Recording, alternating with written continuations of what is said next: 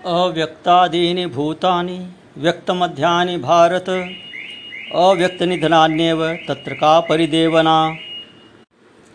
आत्मा, अजर अमर तो उसके लिए शोक क्यों? यह बात यदि समझ में नहीं आई, यदि अजर अमर नहीं समझता है, जन्मने और मरने वाला समझता है तो भी कहे कि जो जन्मता है, उसकी मृत्यु निश्चित है। जो मरता है, उसका जन्म निश्चित है। तो उस जीव के लिए शोक क्यों? अब तीसरे स्तर पर आते हैं कि शरीर की दृष्टि से कि यदि कोई यह मानता हो कि कार्यकरण संघात रूप भूतों के उद्देश्य से शोक कर रहे हैं हमारा व्यवहार इस शरीर से चलता है। तो इसलिए इस शरीर के लिए हम शोक कर रहे हैं, जो पंचभूतात्मक है। पाँच भौतिक शरीर के लिए शोक कर रहे हैं। हम जीव के लिए शोक नहीं कर रहे हैं, आत्मा के लिए शोक नहीं कर रहे हैं। तो कहते हैं कि ऐसा करना भी ठीक नहीं है। यह शरीर भी शोक योग्य नहीं है। इसके लिए क्या शोक करना? क्योंकि यह तो जन्म से पहले भी नहीं था और मरण के बाद भी नहीं रहेगा। बीच में थोड़े समय के लिए प्रतीत हो रहा है। तो जो पहले भी नहीं था, आगे भी नहीं रहेगा, जिसमें कोई स्थिरता नहीं है, उसके लिए शोक क्या करना? तो इसलिए बोले कि ये भूत जो हैं, पंच महाभूत और ये पाँच भौतिक शरीर, यह सब आदि में अव्यक्त थे। अभी बीच में व्यक्त हो रहे हैं और आगे फिर अव्यक्त हो जाएँगे। अव्यक्तादीनि भूतानी व्यक्त मध्यानि भारत है अव्यक्त निधनान्यव तत्व का परिदेवना। ये सभी भूत जन्म से पहले अव्यक्त ही तो थे। बीच में व्यक्त हुए, मरण के बाद पुनः अव्यक्त हो जाएँगे। तो इस संबंध में शोक क्यों किया जाए? ये उत्पन्न होकर मरने से पूर्व मध्यकाल में केवल व्यक्त भासते हैं और अंत में सभी अव्यक्त हो जाएँगे। तो जिनका अंत में निधन हो जाने पर दर्शन नहीं होता, वे अव्यक्त निधनानि कहे गए हैं। अव्यक्त निधान व तत्व का परिदेवना अर्थात मरण के बाद भी अव्यक्त भाव को प्राप्त कर जाते हैं। तो उनके लिए शोक क्यों करना? महाभारत में भी कहा है कि जो अदर्शन से आया और पुनः अदर्शन में चला गया। वह तेरा नहीं है और न तुम उसके हो। फिर भला व्यर्थ शोक क्यों करते हो? अदर्शनादापतित पुनश्चादर्शनम गतः। नासौ तव न तस्य तुम वृथा का परिदेवना। जो शरीर के पहले नहीं था और फिर भी नहीं रहेगा, आगे भी नहीं रहेगा। वह न तो तुम्हारा है और न तुम उसके हो। तो उसके लिए शोक कैसा? तो प्रश्न होता है, यह बात तो बहुत सीधी सी, सरल सी है। ये तो सबको मालूम होता है। यह ज्ञान सबको रहता है। तो फिर, ज्ञानी के इस ज्ञान में और अज्ञानी के इस ज्ञान में क्या अंतर है? तो कहते हैं कि शरीर का कर्ता भोक्तापन की वासना निवृत्त नहीं होती अज्ञानी की। अर्थात जिसको कर्म और भोग की इच्छा बनी रहती है और जो इसे मेटना नहीं चाहता। जो सामान्य जन हैं, उन्हें कर्म और भोग की इच्छा बनी रहती है। वे इसको मेटना नहीं चाहते हैं। यह सुनते हुए, जानते हुए भी कि जन्म से पहले यह शरीर नहीं था, मरने के बाद यह शरीर नहीं रहेगा, फिर भी इसी के पालन पोषण में, इसी के श्रृंगार में लगे रहते हैं, इसी की रक्षा में लगे रहते हैं। तो अंतर यह होता है कि सामान्य जन अपने को कर्ता भोक्ता मानकर इस शरीर का रक्षण करते हैं, पालन पोषण करते हैं, श्रृंगार करते हैं। और ज्ञानी जन अपने को कर्ता भोक्ता नहीं मानते हैं, अपने को शरीर नहीं मानते हैं और इस रूप में प्रारब्ध भोगने की दृष्टि से इस शरीर का रक्षण करते हैं। यही दोनों के ज्ञान में और दोनों की भावना में अंतर है। अज्ञानी सोचता है कि यह शरीर ही मैं हूँ, मैं जन्मा और मैं मरूँगा। ज्ञानी सोचता है कि मैं यह शरीर नहीं हूँ, न मैं जन्मा, न मैं मरूँगा। तो जो पहले अदृष्ट था, बीच में दिखलाई दे रहा है और अंत में पुनः अदृष्ट हो जाएगा, नष्ट हो जाएगा। तो बीच में भ्रांतिवश केवल दिखाई दे रहा, वह बीच में भी नहीं है। जो है, वह पहले भी था और आगे भी रहेगा। और जो नहीं है, वह केवल भ्रमवश दिखाई दे रहा है। पहले नहीं था, आगे नहीं रहेगा। इसलिए वह नहीं है। तो ऐसे में क्यों शोक किया जाए? फिर अगले श्लोक में कहते हैं आश्चर्यवत पश्यति कश्चिदेनम आश्चर्यवत वदति तथैव चान्य। आश्चर्यवच्चैन मन्य शृणोति श्रुत्वाप्यनम वेद न चैव कश्चित। कि कोई कोई इस आत्मा को आश्चर्य की भांति देखते हैं। वैसे ही कोई इसे आश्चर्य की भांति बोलते हैं और कोई इसे आश्चर्य की भांति सुनते हैं और कोई कोई इसे सुनकर भी नहीं जान पाते हैं। तात्पर्य है कि ज्ञाता का होना अति दुर्लभ है।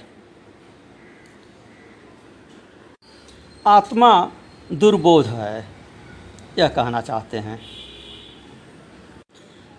इसके दृष्टा, इसके विषय में वक्ता, इसके श्रोता और इसके साक्षात्कारकर्ता, ये सभी दुर्लभ हैं। तो इस दुर्बोधत्व की दृष्टि से कह रहे हैं कि जो आत्मा को देखता है, वह आश्चर्य तुल्य है। जो कहता है, वो भी आश्चर्य तुल्य है। जो सुनता है, वह भी आश्चर्य तुल्य है। और जो अनेक सहस्त्रों में बिरला होता है, जो सुनकर भी नहीं जान पाता है, जो जो बिरला होता है, वह तो दुर्लभ ही है। और बहुत से लोग ऐसे हैं, जिनके लिए इसे सुनकर भी इसका ज्ञान होना नहीं होता, नहीं जान पाते तो यह भी आश्चर्य की ही बात है कि सुनकर भी नहीं जानते। तो तात्पर्य है कि इस श्लोक में श्रोता और वक्ता दोनों ही दुर्लभ बताए गए। यह आत्म विषय अत्यंत दुर्लभ है। यह जो चर्चा चल रही है, यह अत्यंत दुर्लभ है। यह विषय अत्यंत दुर्लभ है। इस पर चर्चा करना अत्यंत दुर्लभ है। इस पर चर्चा करने वाला, इस पर प्रवचन करने वाला अत्यंत दुर्लभ है और जो इसको सुनता है, वह भी दुर्लभतम लोगों में से है। इसलिए इसे कहने, सुनने और समझने वाले को आश्चर्य रूप कहा गया है। यह ज्ञान का प्रकरण है। यहाँ साकार भगवान के दर्शनों को आश्चर्य रूप नहीं कहा। भगवान तो मन और इंद्रियों के द्वारा देखे जा सकते हैं। मन के द्वारा स्वरूप का अनुभव कर सकते हैं और अवतरण होने पर, भगवान के प्रकट होने पर, दर्शन देने पर इंद्रियों से उनका दर्शन भी होता है। ऐसा पौराणिक कथाओं में भरा पड़ा हुआ है। किंतु आत्मा देखा सुना नहीं जाता। इसलिए वह आश्चर्यवत है। वह केवल शुद्ध बुद्धि के द्वारा, वह केवल ज्ञान नेत्रों के द्वारा अनुभव किया जा सकता है, देखा जा सकता है। देखना शब्द भी केवल समझने, समझाने के लिए है। वस्तः वहाँ दृष्टा और दृश्य जैसी कोई चीज़ रहती ही नहीं है। दृष्टा और दृश्य एक ही होते हैं। आश्चर्य रूप इसलिए भी है कि यह नित्य प्राप्त है और इसकी खोज में आदि अनादिकाल से हम भटक रहे हैं। जिसको खोजने की आवश्यकता ही नहीं, जो हम स्वयं हैं। गले में पड़ी हुई माला को हम खोज रहे हैं और माला का स्मरण हो गया कि तो मेरे गले में है। तो यह आश्चर्य की ही बात हुई कि अरे, ये तो गले में है, इसको हम खोज रहे थे। अपनी विस्मृति हो गई। तो यह भी आश्चर्य की बात है कि गले में माला पड़ी हुई है और उसे हम खोज रहे हैं। ये भी आश्चर्य की बात है और जब उसका स्मरण हो गया तो यह भी आश्चर्य की बात है। तो आत्मा का ज्ञान नहीं होता है स्मरण होता है, अनुभव होता है। अब स्मरण करने वाला साधन कौन सा है? फिर यहाँ प्रश्न आ जाएगा, कैसे स्मरण होता है? मन से, बुद्धि से? स्मरण तो मन और बुद्धि का विषय है, और आत्मा मन बुद्धि का विषय है नहीं तो आत्मा का स्मरण कैसे होता है? तो मन बुद्धि इत्यादि ये सभी हट जाते हैं। तब आत्मस्वरूप की उपलब्धि हो जाती है। आत्मस्वरूप में स्थिति हो जाती है। उपलब्धि शब्द भी समझने समझाने के लिए है। आत्मस्वरूप में दृष्टा स्थित हो जाता है। जो पतंजल योग सूत्र का है तदा दृष्टु स्वरूप अवस्थानम वह चीज़ लागू हो जाती है कि दृष्टा अपने स्वरूप में आत्मा अपने आत्मस्वरूप में स्थित हो जाता है। अनात्म चीज़ें, चीज़ों का आवरण हट जाता है। यही आत्मज्ञान शब्द से समझने, समझाने के लिए कहा गया है। वास्तव में तो आत्मज्ञान शब्द बनता ही नहीं है, क्योंकि ज्ञान में त्रिपुटी होगी। बिना त्रिपुटी के ज्ञान शब्द नहीं बनेगा। ज्ञान तभी बनेगा जब ज्ञाता और ज्ञेय होगा तथा ज्ञान की क्रिया होगी। जब दो वस्तुएँ होंगी, एक जानने वाला होगा, एक जानी जाने वाली वस्तु होगी और एक जानने की क्रिया होगी। यह त्रिपुटी जब होगी, तभी ज्ञान शब्द सार्थक बनेगा। तो अद्वैत में ज्ञान शब्द बनता ही नहीं है। ये केवल समझने समझाने के लिए है। आत्मज्ञान शब्द। तो जो अनात्म विषयों में हम उलझे हुए थे उनको जब जान गए कि ये सब मिथ्या हैं, ये सब सत्ता शून्य हैं तो यह आश्चर्य की बात हुई। आत्मा अखंड है, अद्वय है, प्रत्यक है। यह बात सामान्य लोगों की समझ से परे है। अतः ऐसा बोध होना आश्चर्य की बात है। इसलिए कहा कि आश्चर्यवत पश्यति कश्चिदेनम, आश्चर्यवत वतत तथा चान्य आश्चर्यवत चैनमन्य श्रोते श्रुताप्यन वेदना चैव कश्चित। फिर दूसरे प्रकार से इसी को समझ लें कि सर्वप्रथम तो वैराग्य होना कठिन है। विषय भोग से वैराग्य होना अत्यंत कठिन है। और वैराग्य हो जाए तो वैराग्य होने के उपरांत क्या होता है? प्रायः लोग धर्म कर्म में उलझते हैं और अपने को पाप पुण्य का कर्ता भोक्ता मानते हैं। पुण्य की ओर अग्रसर होते हैं, धर्म करते हैं, धर्म का कर्ता मानते हैं, कर्तापन का अभिमान होता है। तो धर्माध्यास हो जाता है। उस धर्माध्यास को छोड़कर संन्यास लेना कठिन है। कर्मकांड को छोड़कर, धर्म को छोड़कर तभी संन्यास ग्रहण होता है। तो संन्यास लेना कठिन है धर्माध्यास छोड़कर। और संन्यास हुआ तो सदगुरु का मिलना कठिन है।